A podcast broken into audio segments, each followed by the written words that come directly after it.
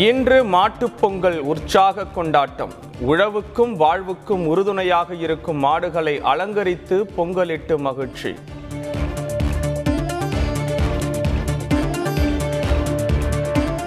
பொங்கல் பண்டிகையொட்டி அனல் பறந்த அவனியாபுரம் ஜல்லிக்கட்டு. சீறிப்பாய்ந்த காளைகளை அடக்கிய காளையர்கள்.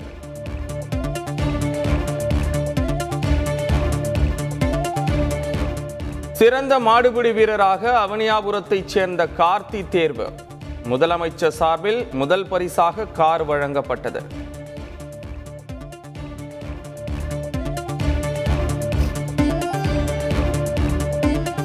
அவனியாபுரம் ஜல்லிக்கட்டில் மாடுபிடி வீரர்கள் பார்வையாளர்கள் உட்பட எண்பத்தி இரண்டு பேர் காயம்.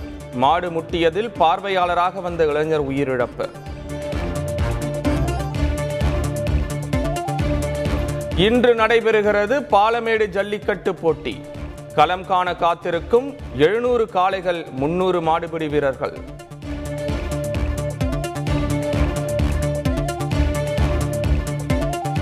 பொங்கலை ஒட்டி டாஸ்மாக் கடைகளில் களை கட்டிய மது விற்பனை. இரண்டு நாள் விடுமுறை என்பதால் போட்டி போட்டு வாங்கிச் சென்ற குடிமகன்கள்.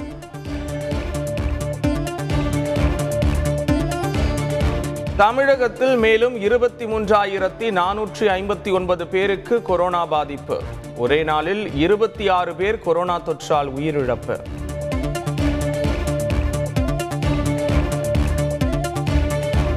சென்னையில் ஒரே நாளில் எட்டாயிரத்து தொள்ளாயிரத்தி அறுபத்தி மூன்று பேர் கொரோனாவால் பாதிப்பு. செங்கல்பட்டு திருவள்ளூர் காஞ்சிபுரம் கோவையில் தொற்று அதிகரிப்பு.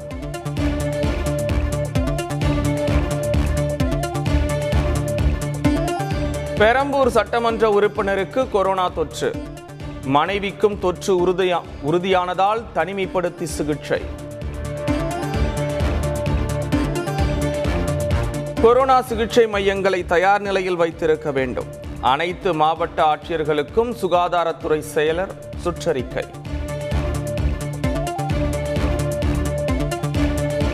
தாம்பரத்தில் சாலை அமைக்கும் பணியை ஆய்வு செய்தார் தலைமை செயலாளர் இறையன்பு. விதிகளை மீறினால் நடவடிக்கை என எச்சரிக்கை.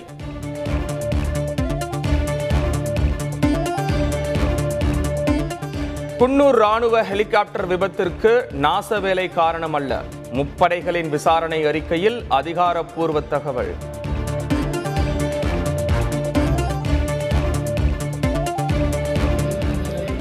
நாடாளுமன்ற பட்ஜெட் கூட்டத்தொடர் வருகின்ற முப்பத்தி ஓராம் தேதி தொடங்குகிறது. ஏப்ரல் எட்டு வரை நடைபெறும் என அறிவிப்பு.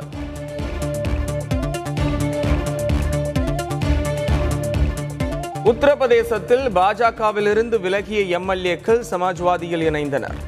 அகிலேஷ் யாதவ் முன்னிலையில் இணைப்பு விழா.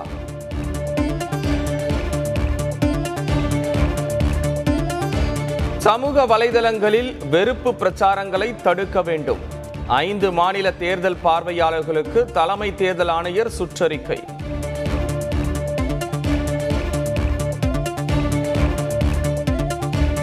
பொன்னம்பலமேட்டில் ஜோதி வடிவாக காட்சியளித்த ஐயப்பன்.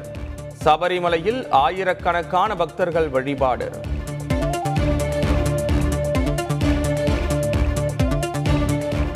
இந்தியாவுக்கு எதிரான டெஸ்ட் தொடரை வென்றது தென்னாப்பிரிக்க அணி. மூன்றில் இரண்டு போட்டிகளில் வெற்றி வாகை சூடியது.